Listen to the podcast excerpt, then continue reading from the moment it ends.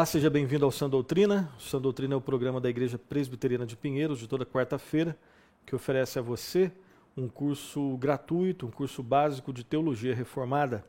Uh, seja muito bem-vindo, então, ao nosso programa Sã Doutrina, ao nosso curso de teologia Sã Doutrina. Uh, esse é o nosso 45 programa, Sã Doutrina, e nós estamos na segunda parte desse novo grande assunto, né, esse assunto tão desafiante, tão instrutivo, tão transformadora, assim nós esperamos, que é Cristologia. Cristologia, o ensino, o, a, a, parte da teologia que lida com o estudo da pessoa do Senhor Jesus Cristo e a obra do Senhor Jesus Cristo. Hoje nós vamos estudar o fato de que Jesus Cristo, a verdade bíblica de que Jesus Cristo é uma pessoa mas que possui duas naturezas. Esse é o primeiro grande tópico que nós vamos ver hoje no nosso programa. E também nós vamos falar sobre a natureza divina de Cristo.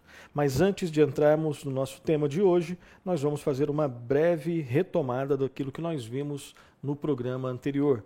No programa anterior, onde nós começamos com esse grande tema Cristologia, o estudo da pessoa e da obra do Senhor Jesus Cristo, nós vimos, e o que eu vou falar de maneira bem breve, nós uh, vimos algumas questões introdutórias nos estudos cristológicos, nós vimos algumas informações gerais sobre a pessoa e a obra do Senhor Jesus Cristo, principalmente sobre a pessoa do Senhor Jesus Cristo. Nós vimos também algumas reações que várias pessoas ali no Novo Testamento tiveram quando se defrontaram com o Senhor Jesus Cristo e vimos também o testemunho que o próprio Senhor Jesus dá de si mesmo. Né? E por fim, nós vimos que Jesus Cristo ele é o centro do Antigo Testamento, né? ele é a pessoa para quem o Antigo Testamento aponta. Jesus Cristo é o centro do Novo Testamento, ou seja, uh, o centro de Gênesis a Malaquias é o Senhor Jesus Cristo, o centro de Mateus até Apocalipse é o Senhor Jesus Cristo, o centro de toda a Escritura, de Gênesis a Apocalipse, é, de alguma forma, o Senhor Jesus Cristo. Então, isso de maneira muito resumida é o que nós vimos no programa anterior. Programa de hoje, repetindo, nós vamos falar sobre a verdade de que Jesus Cristo é uma pessoa, uma pessoa Uh, ele possui duas naturezas, a natureza humana e a natureza divina, e nós vamos ver também sobre, nós vamos né, estudar brevemente sobre a natureza divina do Senhor Jesus Cristo. Algumas considerações iniciais no programa de hoje. Vamos lá então falando um pouquinho sobre o clima cultural no qual nós estamos inseridos. A nossa época e a nossa cultura, elas são marcadas por algum, algumas características, né? várias características. Uh, o nosso intuito aqui não é dissecar todas elas, nem fazer comentários muito profundos sobre é, o, a cultura na qual nós estamos inseridos, mas simplesmente destacar algumas dessas características do nosso clima cultural, né, dos nossos tempos. Então, nossa, nosso, os nossos tempos, a nossa cultura é marcada, entre outros elementos, né, pelo relativismo, o fato de que existe né, uma filosofia aí que influencia muitas pessoas e que afirma que não existe uma verdade absoluta, válida para todas as pessoas, mas que a verdade é relativa, cada um faz a sua verdade. Você já com certeza já ouviu falar disso. É, nossa época também, a nossa cultura é marcada por subjetivismo, né? É cada pessoa, né, que experimenta e que cria a sua própria verdade, né? E as verdades criadas por cada um dos indivíduos, elas podem ser as mais contraditórias, e isso não tem nenhum problema, até porque o que impera é isso daí mesmo, né? O relativismo, tudo é relativo, o subjetivismo, né? Então eu percebo a realidade de forma subjetiva e crio as minhas próprias verdades. Ah, uma outra característica que nós queremos destacar aqui é o que nós chamamos de pseudo-inclusivismo, né? Se fala muito sobre inclusivismo, sermos inclusivos, incluir todas as crenças, enfim, mas é na verdade, quando analisado de uma forma um pouco mais de perto, né, com um certo critério, nós vemos que esse inclusivismo, na verdade, é um pseudo-inclusivismo. Né? Existe, não existe espaço para tudo dentro desse inclusivismo. Nem tudo é incluído dentro desse chamado inclusivismo. Daí o, o, o prefixo pseudo, né? é um falso inclusivismo. E por que nós falamos que é um pseudo-inclusivismo? Principalmente, e aí fazendo uma relação com a nossa disciplina, é que não existe espaço nesse inclusivismo para o Cristo das Escrituras, né? o único Cristo que realmente existe.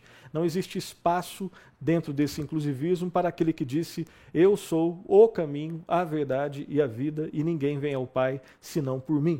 Então não existe espaço nesse inclusivismo para o Senhor Jesus Cristo. Por isso é um pseudo é. É também uma época marcada pelo que nós chamamos de pseudo pluralismo.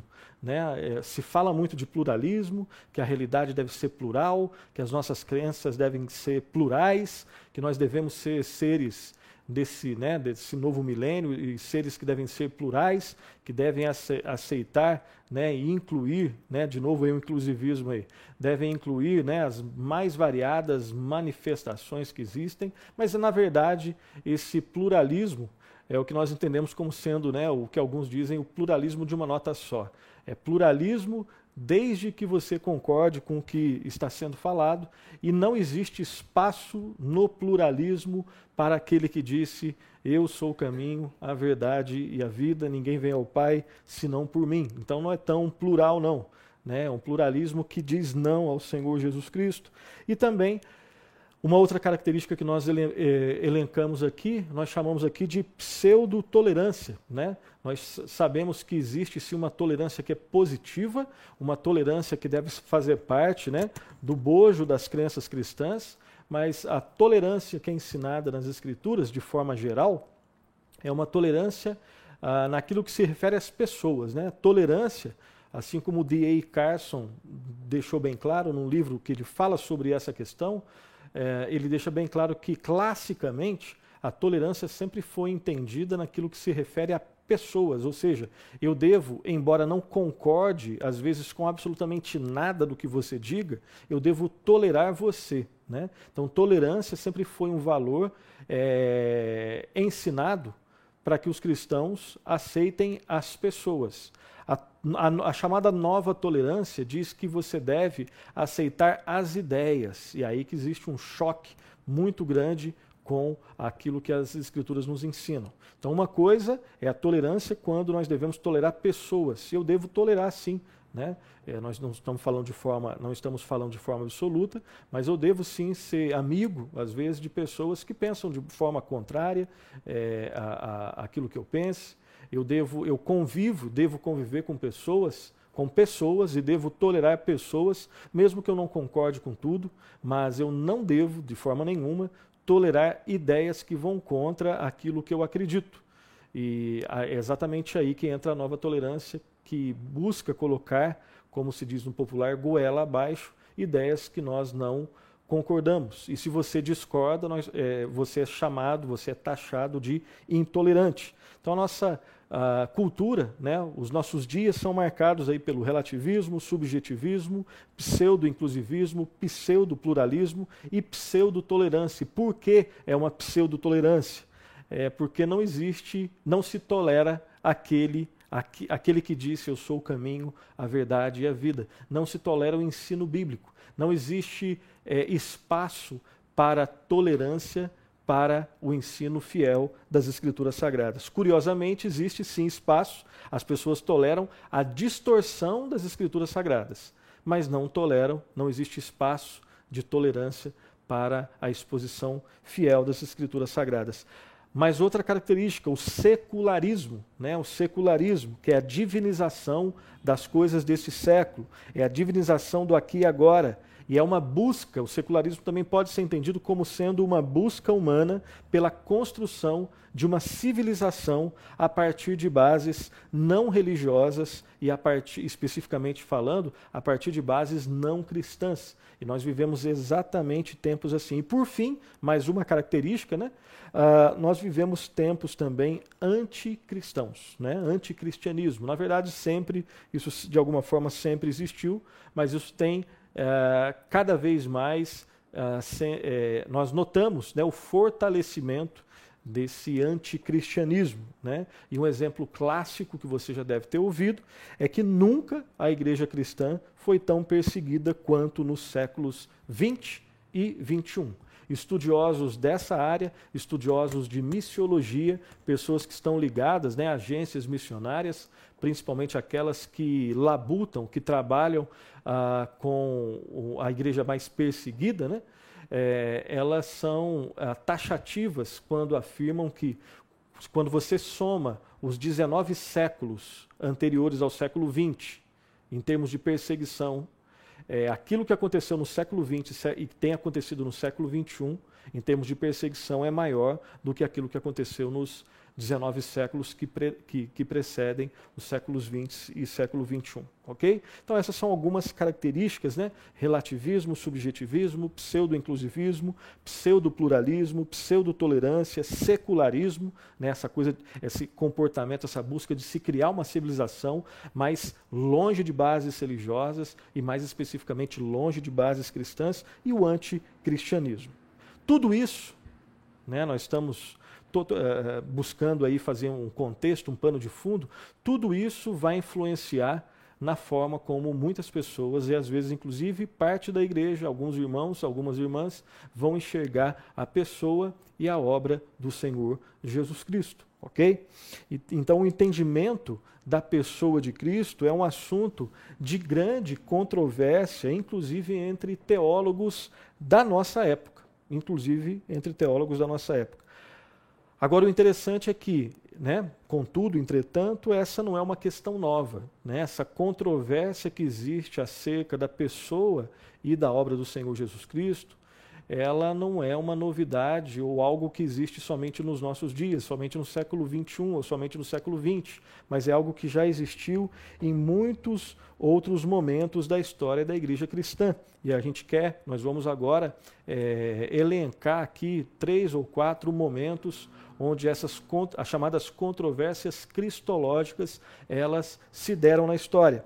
No século IV, né, no século IV, especificamente no ano de 325, no concílio de Nicéia, tá? Nós vamos comentar um pouco sobre esse concílio um pouco mais à frente.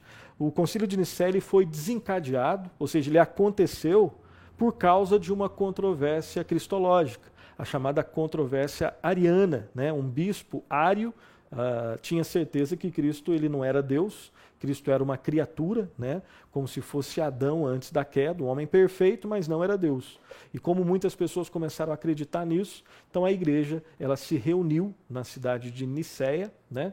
E, e, foi elaborado, foi confeccionado aí essa, essa reunião, foi, foi, é, foi criada né, essa reunião chamada Concílio né, de Nicéia, onde personagens importantes do cristianismo foram através de oração, estudo da palavra, foram definir e dar uma resposta bíblica à heresia ariana. Né? Inclusive, foi nesse concílio que o arianismo foi condenado como uma heresia, especificamente uma heresia cristológica. Lá no século V, especificamente, mais precisamente no ano de 451, o, um outro concílio, né, o concílio subsequente ao concílio de Nicéia, o concílio da Calcedônia, ele se reuniu para tratar do correto entendimento da relação que existe entre as duas naturezas do Senhor Jesus Cristo. Né? Muitos ensinos errados começaram a ser divulgados naquela época, século IV, século V, acerca das duas naturezas do Senhor Jesus Cristo. Nem todos acreditavam nisso. Alguns acreditavam que Cristo só era Deus, outros acreditavam que ele só era homem, outros acreditavam que existiam duas naturezas, mas duas pessoas, e não somente uma pessoa. Então esse concílio foi também ali é, construído, né? Foi, é, homens se reuniram ali nesse concílio na cidade de Calcedônia e para definir é, biblicamente né, para reconhecer aquilo que a Bíblia já ensinava há muito tempo sobre a relação entre as duas naturezas de Cristo. E depois, bastante, vários séculos depois, né, no século XIX, um, uma corrente chamada liberalismo teológico disseminou distorções acerca da pessoa e da obra do Senhor Jesus Cristo. E hoje, infelizmente, muitas pessoas ainda continuam acreditando né, nos, nos postulados do chamado liberalismo teológico, que basicamente tiram tudo aquilo que lembra sobrenaturalidade das escrituras, tudo aquilo que lembra tudo todos os milagres das escrituras, né?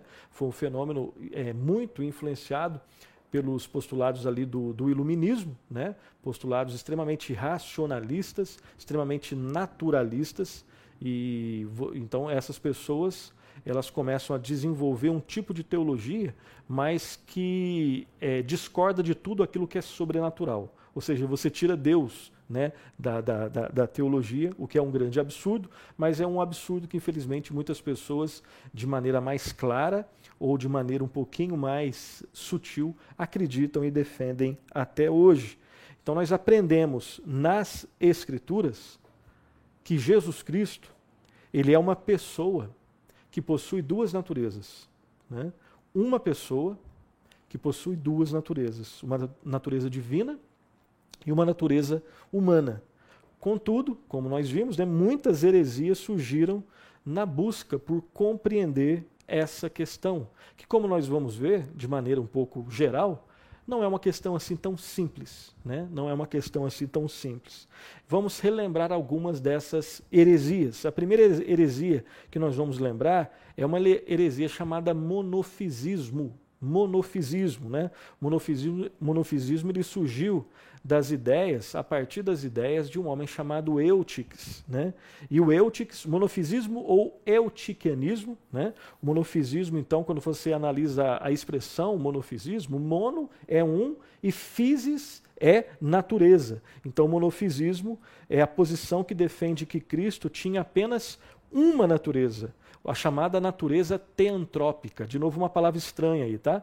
Teantrópica é uma palavra formada por outras duas palavras: te, Theos, Deus, e é, antropos, homem. Né? Então, o monofisismo partia do princípio que Jesus Cristo tinha apenas uma natureza, né? apenas uma natureza, que ele chama ali, o, o Eutic chamava de, na verdade, é, um outro teólogo analisando o eutiquianismo é que chama de natureza teantrópica, né? É, que era uma mistura, aí que está, preste atenção. Segundo o monofisismo, Jesus Cristo tinha uma natureza. Só que essa natureza não era nem totalmente humana, nem totalmente divina. Era uma natureza que era um misto, uma mistura de um pouco de divindade e um pouco de humanidade, mas que não era nem totalmente divindade e nem totalmente humanidade. Por isso o termo teantrópica, uma mistura, uma mistura de Deus e antropos, de theos e antropos, de Deus e de homem. Né? Então, o monofisismo, né, a posição lá do Eutiques, ele defende que Cristo só tem uma natureza. Natureza humana, totalmente humana? Não. Natureza divina, totalmente divina? Também não. É uma natureza só. E essa uma natureza, essa monofisis, né, é uma junção, é uma mistura extremamente confusa ah, de divindade e humanidade. Então, o monofisismo, no final das contas, negava a distinção da, das naturezas do Redentor. É por isso que nós usamos a expressão confusão, né? É uma mistura confusa de divindade e humanidade, sem fazer distinção das naturezas do Redentor. Essa era uma heresia daquela época né, dos primeiros anos ali da, da, da, chamada era cristã, dos primeiros séculos, perdão. Uma outra heresia era o, era o chamado docetismo, né, do, que vem da, da expressão doquel, que é aparecer, ap, que significa aparecer ou aparentar. E o docetismo ensinava que Cristo possuía somente uma natureza. O monofisismo também. Cristo só tem uma natureza. É uma natureza totalmente humana? Não. Totalmente divina? Não. É uma mistura confusa entre divindade e humanidade. Né? E ele, o monofisismo não faz distinção entre as naturezas do Redentor. O docetismo também acredita que Cristo só tem uma natureza, mas essa natureza é uma natureza somente divina. Para o docetismo, Cristo só era Deus, era somente Deus, possuía somente uma natureza divina, sem nenhuma humanidade. Jesus Cristo parecia, daí doquel, né? Parecia, aparentava ser um homem, ele tinha aparência de ser humano. Então o docetismo ele negava a natureza humana do Senhor Jesus Cristo. Ok? Então, monofisismo, docetismo, uma terceiro e quarto, quarto que nós vamos colocar, elas são diferentes, tá? Mas nós vamos elencar um elemento aqui e nós vamos colocá-la, apresentá-las juntas aqui, mas elas são muito diferentes, tá? O ebionismo e o arianismo. O ebionismo provavelmente de um personagem chamado Ebion, mas isso existe uma discussão, tá? E o arianismo certamente, né, do bispo Ário. Tanto o ebionismo quanto o arianismo, que são heresias diferentes, mas aqui nós vamos pegar um problema tá, e colocá-las no mesmo saco. É, tanto um quanto o outro ensinavam que Cristo possuía somente uma natureza, mas não era, conforme o docetismo, a natureza divina. Para os ebionitas ou os, arian, os arianos, né, Cristo possuía somente a natureza humana. Cristo não era divino, Cristo não era Deus, não tinha natureza divina. Então, tanto o ebionismo quanto o arianismo negavam a natureza divina de Cristo. Uma outra heresia chamada nestorianismo, que vem de Nestório, lá do século V, que afirmava que Cristo tinha duas naturezas: natureza divina e a natureza humana. Até aí, entre aspas, ok. Só que com um detalhe: para o Nestório, Cristo, que tinha duas naturezas, natureza divina e natureza humana, necessariamente deveria ter também duas personalidades: a personalidade divina e a personalidade humana. E aí é que é o grande erro, porque as Escrituras ensinam que Cristo é uma pessoa que possui duas naturezas. Nestório, né, o nestorianismo, a concepção nestoriana uh, de Cristo, é, entendia que Cristo tinha duas naturezas, divina e humana, mas necessariamente essas duas naturezas, divina e humana, elas levam Cristo a ter duas personalidades, ou seja, existem duas pessoas em Cristo, a pessoa divina e a pessoa humana. E aí, isso, obviamente, nós discordamos. O nestorianismo também, um grande erro é que o nestorianismo negava a união das duas naturezas do Redentor. Essas não são todas as heresias, existem muitas outras heresias, né? o monarquianismo, monarquianismo adocionista, monarquianismo nestoriano, enfim. É, mas não, não, é, não, é, o nosso objetivo apresentar todas as heresias aqui, ok? Ah, essas aqui já valem para a gente ter uma ideia das discussões acerca da pessoa de Cristo que existiu naquela época e de alguma forma que existem até hoje, ok? Podemos então concluir com isso que nós dissemos, que dizemos, né, que as heresias se apresentam de diversas formas. T tudo que nós falamos aqui, né, desde o monofisismo, vindo até o nestorianismo, basicamente nós vemos os seguintes comportamentos quando nós falamos de heresias cristológicas. Nós podemos concluir que as heresias se apresentam das seguintes formas. Em primeiro lugar, negando as duas naturezas de Cristo. Quando se nega que Cristo tem duas naturezas, nós temos uma heresia. Segunda, uma segunda, um segundo funcionamento aqui das heresias, né? Quando se mistura as duas naturezas, fundindo-as numa só. Então, quando você é, mistura a natureza divina com a natureza humana, buscando fundi-las confusamente numa só, é, você está cometendo uma heresia. Um terceiro comportamento herético aqui é quando se afirma as duas naturezas, mas se nega a união, a unidade das duas naturezas. Então não adianta nada você afirmar que Cristo tem duas naturezas, mas ao mesmo tempo negar a unidade dessas duas naturezas. E um, uma, uma, quarta, um quarto comportamento errado é quando se afirma a natureza divina, mas se nega a natureza humana. Ou seja, Cristo é Deus, mas não é homem. Isso é heresia. E o contrário, quando se afirma a natureza humana e se nega a natureza divina. Cristo é homem, mas Cristo não é Deus. Isso também é uma heresia. Né? É, entre essas, principalmente, é por isso que os testemunhas de Jeová sempre foram considerados e ainda são considerados uma seita, né? um grupo herético, um grupo que distorce as escrituras, né? inclusive eles têm outra, um outro livro né, que não encontra base na, na, na tradução, em traduções honestas do grego, e são considerados uma seita, né? propagadores de heresias, de heresias cristológicas, de heresias trinitárias, pessoas que distorcem as escrituras, pessoas que saem enganando outras pessoas, né? eles são exclusivistas, acham que a salvação, creem que a salvação só está no grupo deles, na, quando na, e, e acreditam que o grupo deles é que vai salvar e não o Senhor Jesus Cristo. Mas fechando esse parênteses, essa digressão e voltando aqui. Então, todas as vezes que eu é, tenho algum tipo desses comportamentos aqui, eu vou estar sempre tendo uma compreensão herética sobre o Senhor Jesus Cristo. Falemos um pouquinho, de maneira bem rápida, sobre o Concílio de Calcedônia. Né, o Concílio de Calcedônia se realizou no dia 8 de outubro e ele foi até o dia 1 de novembro de 451, né, depois de Cristo, obviamente na cidade de Calcedônia, uh, na, na, na, em Calcedônia, né, que era uma cidade da região da Bitínia, que ficava ali na Ásia Menor.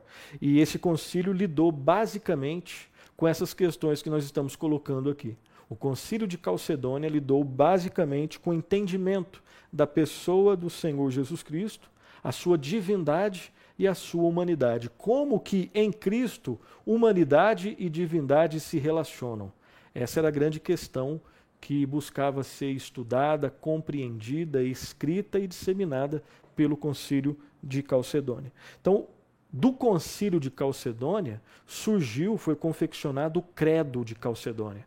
Normalmente é assim que funciona. Depois de uma reunião teológica, surge um documento teológico que é produto do entendimento daquilo que foi discutido naquela reunião. Então existe o concílio de Nicéia e o credo niceno, niceno. Existe o concílio de Calcedônia e o credo calcedônio. Né? o credo da Calcedônia.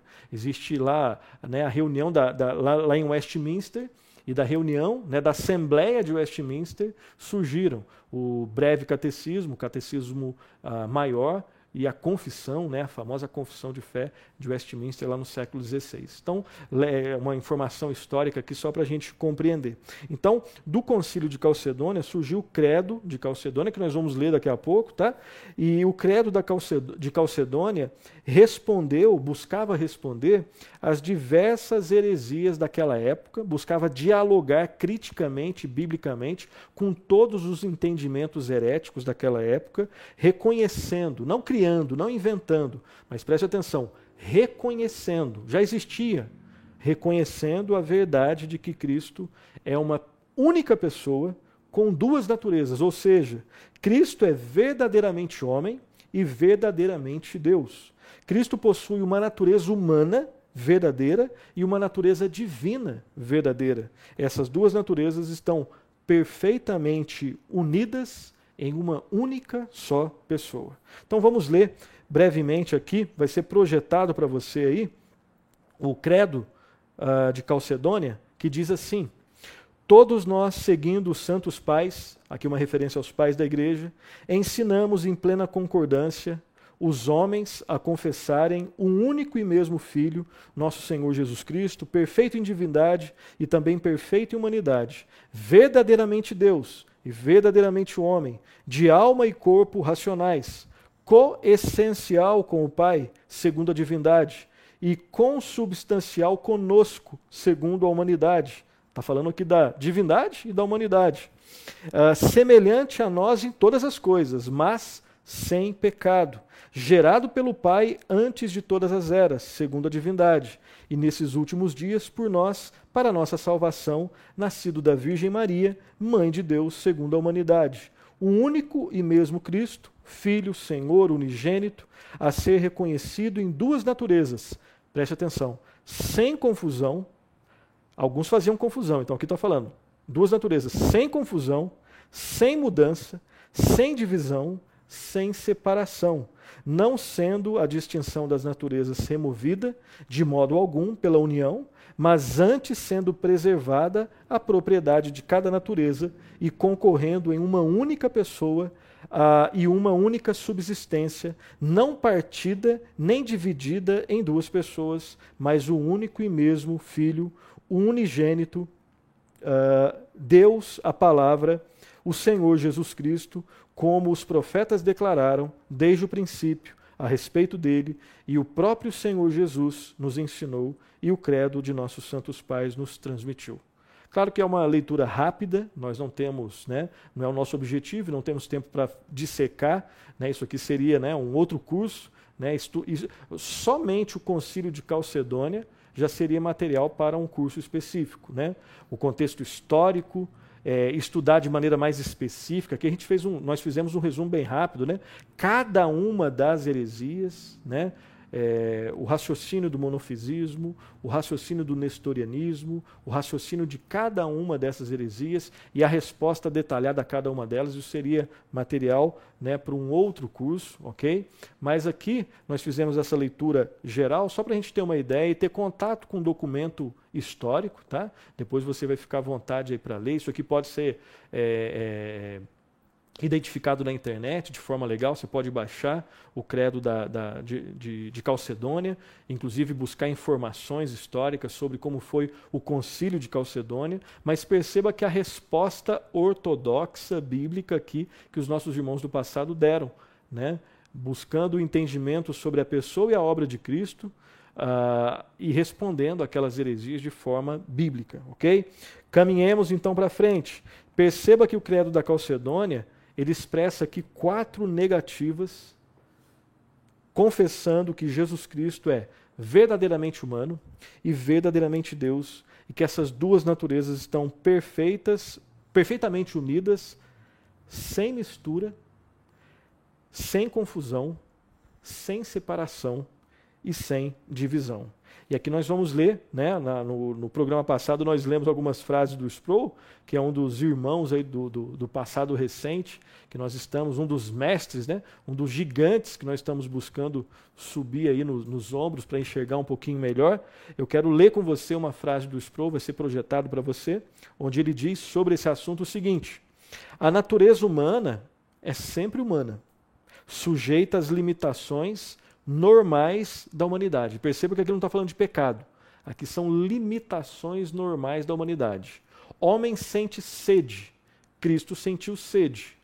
Homem sente frio, calor, cansaço, Cristo sentiu tudo isso, sem pecar. Tá? Então a natureza humana é sempre humana, sujeita às limitações normais da humanidade. E a natureza divina é sempre divina um homem não consegue finalmente perdoar pecados.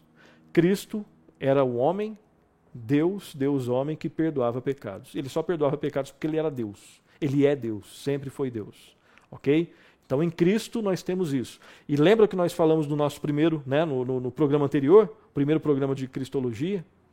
Cristo, ele não vai se encaixar nos nossos esquemas racionalistas. Quando você, tiver, quando você estiver caminhando na sua busca por compreensão cristológica e se deparar com uma bifurcação, de um lado, uma estrada que diz seja bíblico, a outra, onde se diz seja lógico ou racional. Não é que você, sendo bíblico, vai ser irracional, não é isso. Mas lembre-se do que nós falamos lá nos nossos primeiros programas, né? Programa 1, 2, 3, provavelmente. É, a fé cristã, a fé ensinada nas Escrituras Sagradas, ela não é racional e ela não é irracional. Ela é suprarracional. A fé cristã, ela não entra em contradição, contradição significando erro, mentira, uh, com nada da razão. Só que a razão, cuidado para não divinizar a razão. Cuidado para não achar que a razão vai dar conta de tudo, porque ela não dá. A lógica é uma bênção de Deus que dá conta de quase tudo, mas não dá conta de tudo. Uma das, um dos assuntos que a lógica humana mostra a sua serventia até um certo ponto e depois demonstra os seus limites, um dos vários assuntos é esse assunto aqui. A pessoa de Jesus Cristo. A pessoa divino-humana do Senhor Jesus Cristo. A lógica nos ajuda até um certo ponto. Depois, se a gente continuar buscando ser, é, divinizando a lógica, nós vamos cair em extremos. Né? Então sejamos sola escritura, não sola lógica. Tá? Espero que você tenha entendido aqui que nós não estamos criticando a lógica. Estamos só partindo do princípio que ela não é Deus. Ela não dá conta de tudo. E existem realidades que são supralógicas, suprarracionais. Tá?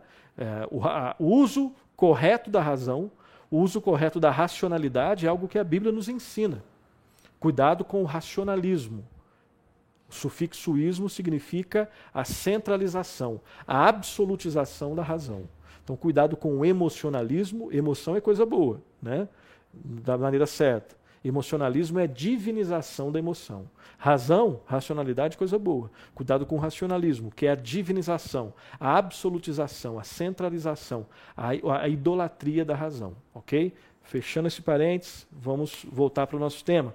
Falemos agora sobre o nosso último tema, que nós vamos alongar um pouquinho mais, que é a natureza divina de Cristo. Nós falamos que Cristo é uma pessoa, duas naturezas, natureza divina e a natureza humana. Tá? Nós vamos falar um pouquinho sobre a natureza divina do Senhor Jesus Cristo. Já tocamos nesse assunto em outros programas, agora de uma maneira um pouco mais específica.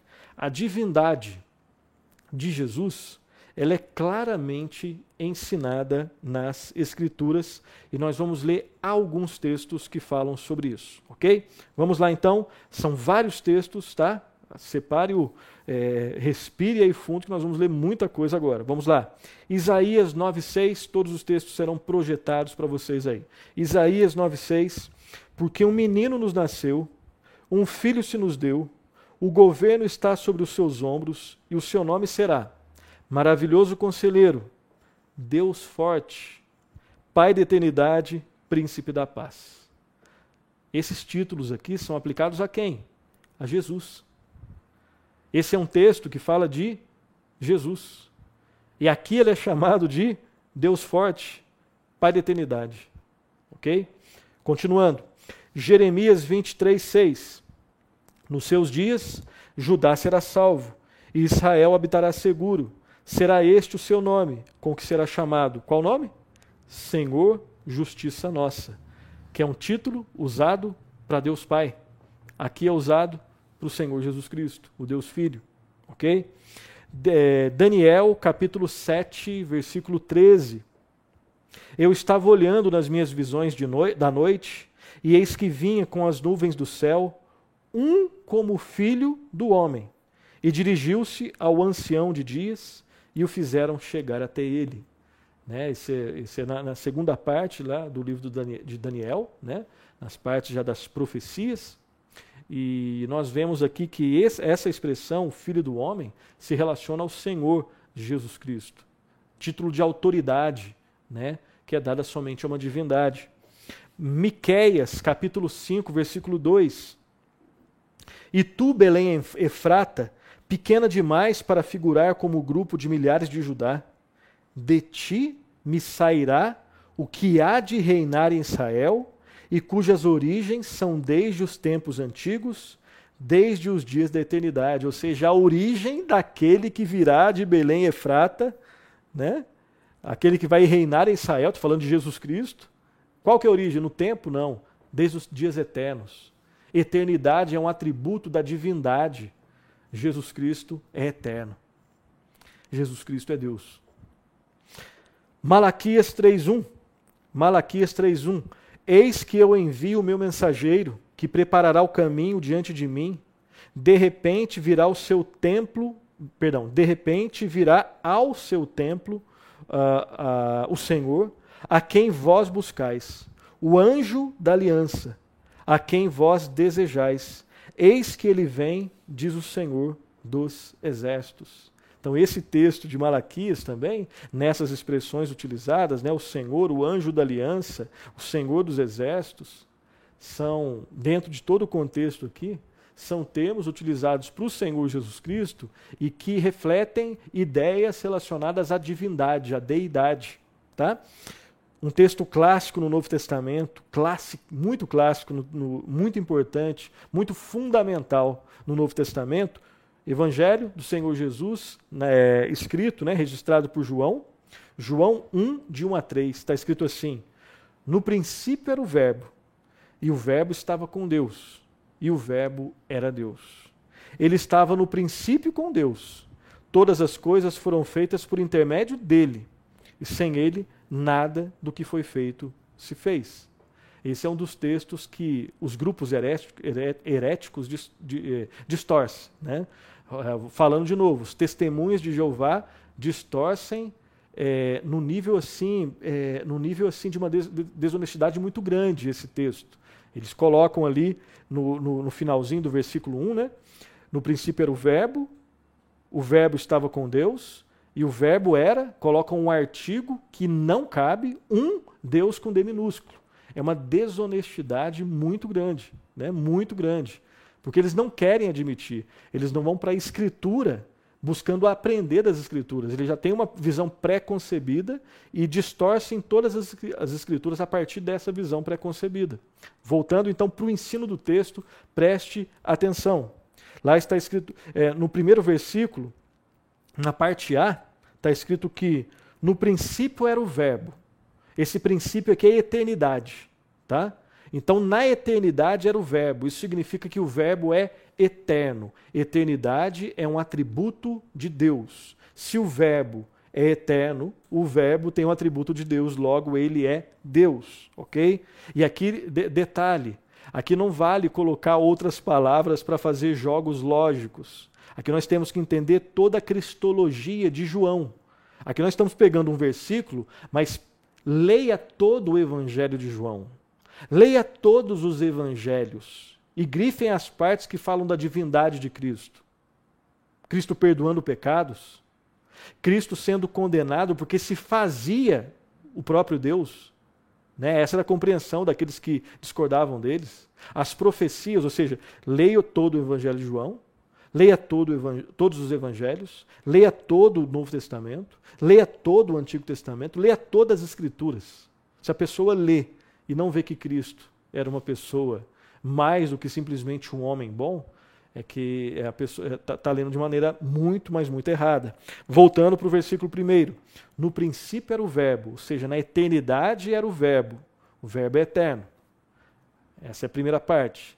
O, na, ainda no versículo primeiro, a parte B, está escrito assim: E o verbo estava com Deus. Preste atenção.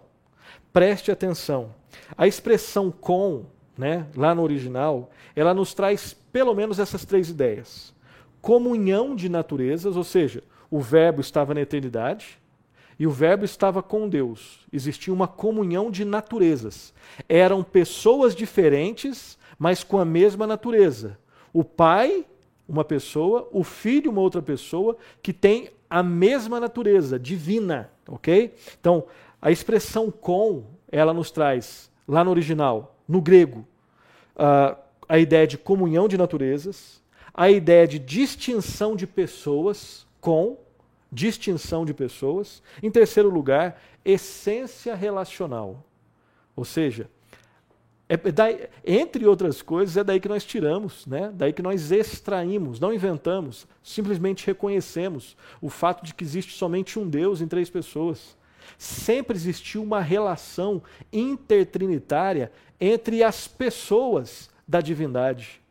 Unidade na divindade, um Deus, mas pluralidade de pessoas. E aqui falando especificamente da segunda pessoa da Trindade. O Filho sempre esteve com o Pai. Então o Verbo é eterno, no princípio era o Verbo. O Verbo é uma pessoa, né? Quem que estava com o Pai lá no início? O Filho. E o Espírito também, quando a gente vai lá no, no texto de Gênesis. Então, o Verbo é eterno, o Verbo é uma pessoa, e por fim, está muito claro. E o Verbo era Deus. O Verbo é divino. Né? Outro texto, João 1,14. E o Verbo se fez carne. Ele não era carne, ele se fez carne. E habitou entre nós, cheio de graça e de verdade, e vimos a sua glória glória como do unigênito do Pai, o Filho, ok? João 1,15, João testemunha a respeito dele e exclama: Esse é o de quem eu disse: O que vem depois de mim tem, contudo, a primazia, porquanto já existia antes de mim. Que ele, era eterno, ele, ele é eterno, o Verbo é eterno. Eternidade, atributo divino. João 1, 25, 27. E perguntaram-lhe, então, por que batizas? Se não és o Cristo, nem Elias, nem o profeta, preste atenção. Respondeu-lhe João: Eu batizo com água, mas no meio de vós está quem vós não conheceis, o qual vem após mim, do qual não sou digno de desatar-lhes as correias das sandálias. João tinha certeza que estava diante de alguém que não era simplesmente um homem, um homem bom. João tinha essa certeza. Mateus 9, 1, 6. Entrando Jesus num barco, passou para o outro lado e foi para a sua própria cidade. E eis que lhe trouxeram um paralítico deitado num leito. Preste atenção. Vendo-lhes a fé, Jesus disse ao paralítico: Tem bom ânimo, filho. Estão perdoados os teus pecados. Aqui a gente para. Quem pode perdoar pecados? Somente Deus, no final das contas. Originalmente, só Deus pode perdoar pecados. Cristo perdoava pecados. Se só Deus pode perdoar pecados e Cristo perdoava pecados, lógico que Cristo era Deus. Versículo 3: Mas alguns escribas diziam consigo: Este blasfema. Olha só, os escribas tinham certeza os escribas tinham certeza que Cristo, quando dizia os seus pecados são perdoados, ele estava se fazendo o próprio Deus. Ok? Então este blasfema. Jesus, porém, conhecendo-lhes os pensamentos, disse: Por que cogitais o mal no vosso coração? Pois qual é mais fácil dizer: Estão perdoados os teus pecados, ou dizer: Levanta-te e anda? Ora, para que saibais que o Filho do Homem tem sobre a terra autoridade para perdoar pecados, disse então ao paralítico: Levanta-te, toma o teu leito e vai para a tua casa. Perceba que a expressão filho do homem aqui traz a ideia mais de autoridade do que de autoridade, divindade, né, do que de, de, de humanidade. Ok? Vamos lá. Mateus 11, 1, 6. Ora, tendo acabado Jesus de dar essas instruções a seus doze discípulos, partiu dali, dali a ensinar e a pregar nas cidades deles. Quando João ouviu, no cárcere, falar das obras de Cristo, mandou por seus discípulos perguntar-lhe: És tu aquele que estava para vir ou havemos de esperar outro? E Jesus respondendo, disse-lhes: Ide e anunciai a João o que estáis ouvindo e vendo. Os cegos vêm, os coxos andam, os leprosos são purificados, os surdos ouvem, os mortos são ressuscitados, e aos pobres está sendo pregado o evangelho, e bem-aventurado é aquele que não achar em mim motivo de tropeço. Então, Cristo fazendo coisas que Deus faz. Cristo fazendo coisas que eram anunciadas né, nas Escrituras que ele deveria fazer. Mateus 14, 33 e os que estavam no barco adoraram, dizendo: Verdadeiramente és filho de Deus. Aqui duas coisas importantes nesse único versículo. Primeiro, Cristo foi adorado e Cristo não corrigiu a adoração. Se Cristo não fosse Deus e fosse adorado e não corrigiu a adoração, ele, ele estaria errado, ele pecaria. Então não tem como fugir nesse texto aqui, não. Não tem como fugir. Cristo foi adorado, além de outros textos, né? Tomé, Senhor meu e Deus meu. Cristo aceitou a adoração. Se Cristo não fosse Deus e, aceitou, e aceitasse a adoração, estaria pecando. E Cristo não poderia ser o nosso Salvador. Cristo foi adorado, não somente nesse texto, em outros textos. Voltando para o nosso texto aqui então. E os que estavam com ele no barco, né, depois do milagre de Cristo, de ter acalmado as ondas, o adoraram dizendo: verdadeiramente és filho de Deus. O outro detalhe: a expressão filho de Deus ela, ela tem um, um elemento de divindade. Né? Se você quiser, depois nós vamos indicar esse livro e aí eu mostro para vocês certinho. Mas o livro do D.A. Carson que fala que onde ele analisa exatamente essa expressão Filho de Deus, esse título cristológico Filho de Deus, ele denota divindade por si só, tá? Ele não fala simplesmente de filiação, ele fala de divindade, tá? Mateus 16, 16. Respondendo Simão Pedro, disse: Tu és o Cristo, o Filho do Deus vivo. Tu és o Cristo, o Messias, o enviado, né, ungido, o Filho do Deus vivo. Ele é o próprio Deus. Mateus 25, 31. Quando vier o Filho do Homem na sua majestade, todos os anjos com ele, então se assentará no trono da sua glória. Glória que é dada a Deus, dada ao Senhor Jesus Cristo. Marcos 8,38 Porque qualquer que nesta geração adúltera e pecadora se envergonhar de mim, das minhas palavras, também o Filho do Homem se envergonhará dele, quando vier na glória de seu Pai com os santos anjos. De novo, glória associada a Cristo, glória que é devida a Deus. Romanos 9, 4, 5 são israelitas, pertencem-lhes a adoção e também a glória, as alianças, a legislação, o culto e as promessas. Deles são os patriarcas, e também deles descende o Cristo, segundo a carne, preste atenção, o qual é sobre todos, Deus bendito para todos sempre. Amém. Jesus sendo identificado como Deus bendito. 1 Coríntios 1, de 1 a 3. Paulo, chamado pela vontade de Deus para ser apóstolo de Jesus Cristo, e o irmão Sóstenes, à igreja de Deus que está em Corinto, aos santificados em Cristo Jesus, chamados para ser santos, com todos os que em todo lugar invocam o nome do Senhor Jesus Cristo, Senhor deles e nosso, graça a vós outros e paz da parte de Deus nosso Pai e do Senhor Jesus Cristo. Perceba que a, a igreja é chamada de igreja de Deus e de igreja de Cristo. Ou seja, são é, expressões usada de, usadas de forma intercambiável. Igreja de Deus, Igreja de Cristo. E também ali no, no, antes do versículo 3, acerca de Jesus Cristo, está escrito assim: Senhor deles e nosso. Às vezes, Deus Pai é o Senhor. Deus Filho também é o Senhor. Perceba que essas expressões são usadas de forma intercambiável.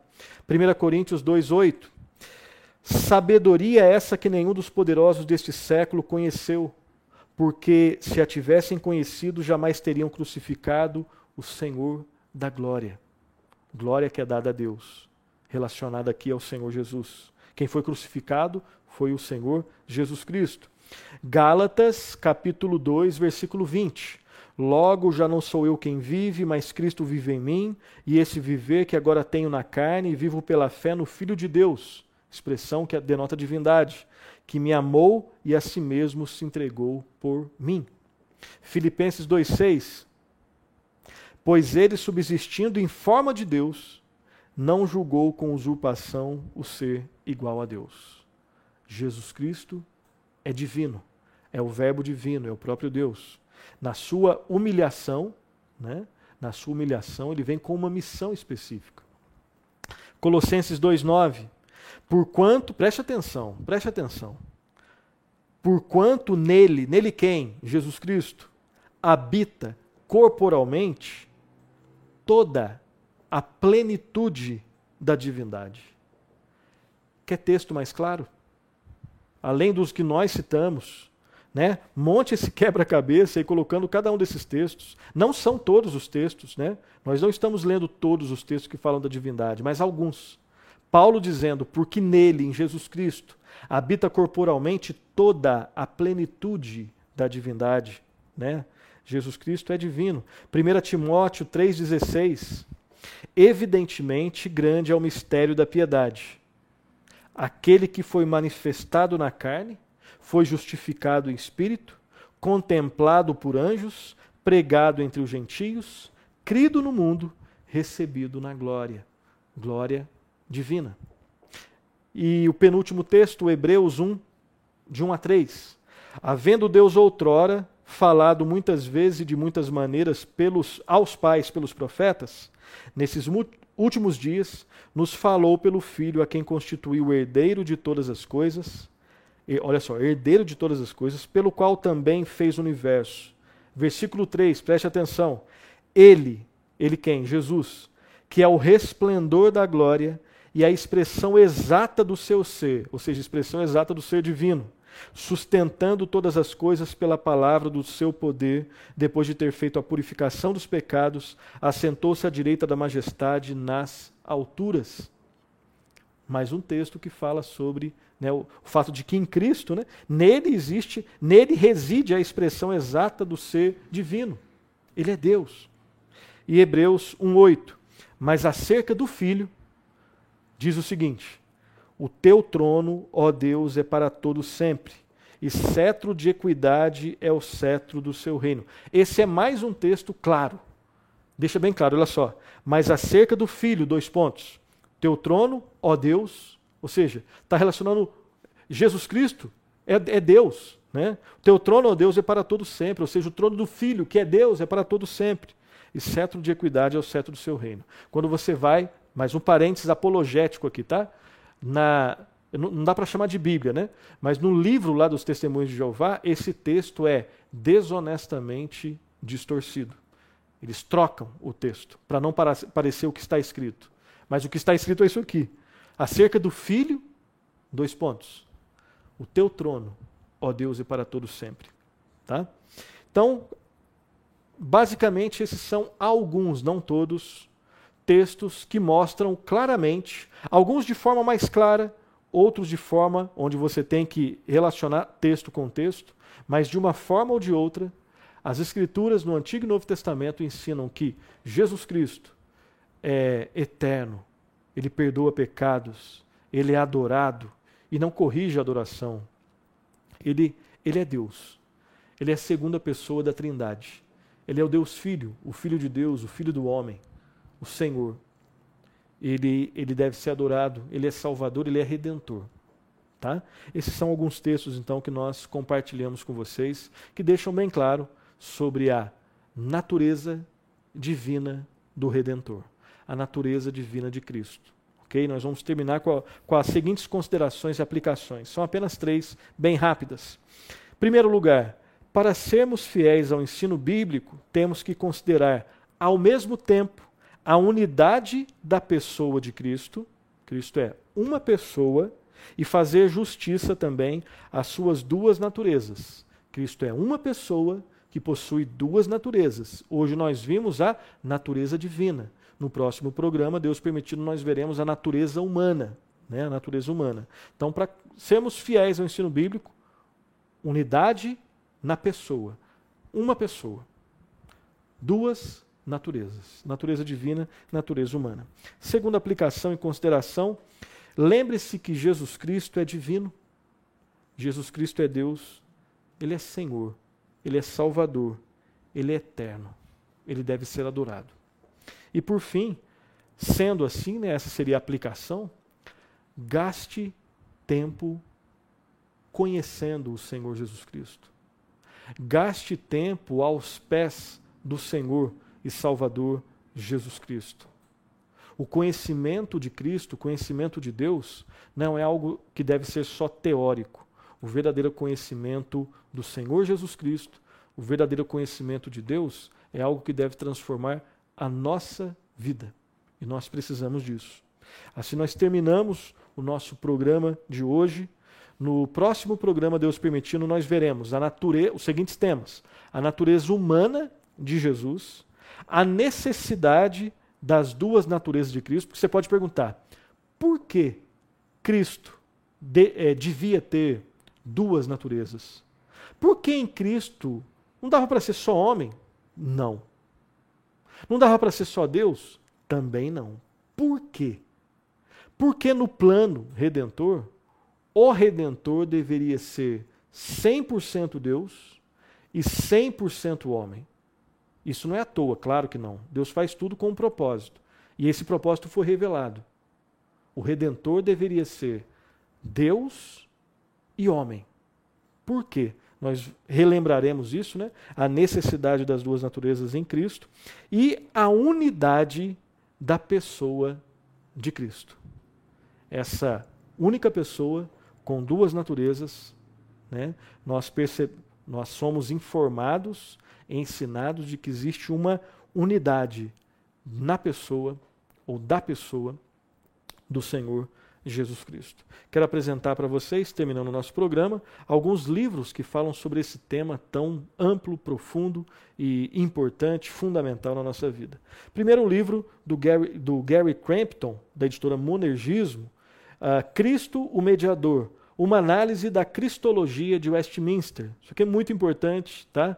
altamente aqui explicativo, teológico, e que esse, basicamente nesse livro o Gary Crampton né, cumprindo aqui o subtítulo, né, ele analisa o capítulo, os, o, o, o capítulo específico da Confissão de Fé de Westminster, que fala do Senhor Jesus Cristo como o nosso mediador. Existe um capítulo específico ali que fala da, de Cristo como mediador e ele analisa, destrincha né, é, as bases teológicas, as aplicações desse capítulo. Muito importante.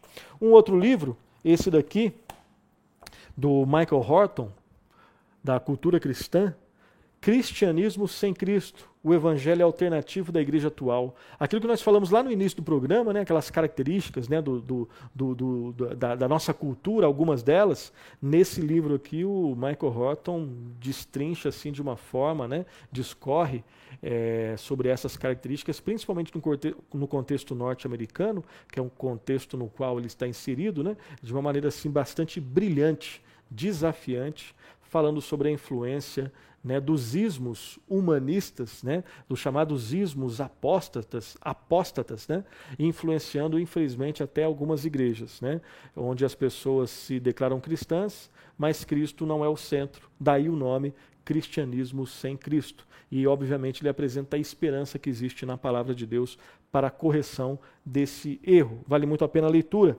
E mostrando, por fim, um clássico e um clássico é aquilo que a gente, né, que os anos passam e o livro continua sendo importante. O livro não soa datado, né? O livro não fica na história só parado lá. O clássico é aquele que os anos passam, mas de alguma forma o livro continua sendo importante, continua sendo relevante, instrutivo e continua falando, né?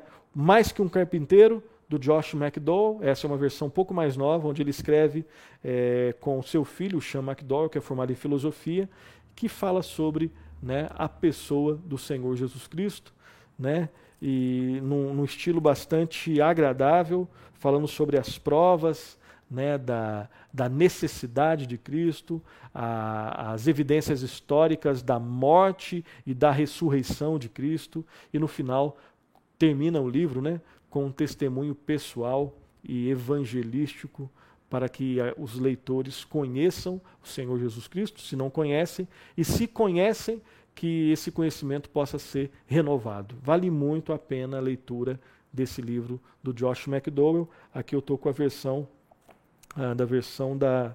Ver qual que é a editora aqui. Da United Press, né, que se não me engano é da editora Ragnos, né? Se não me, me engano é da, isso, da editora Ragnos. Ok? Então vale muito a pena a leitura desses livros. Na medida do possível, nós vamos sempre indicar é, livros que falam sobre o Senhor Jesus Cristo.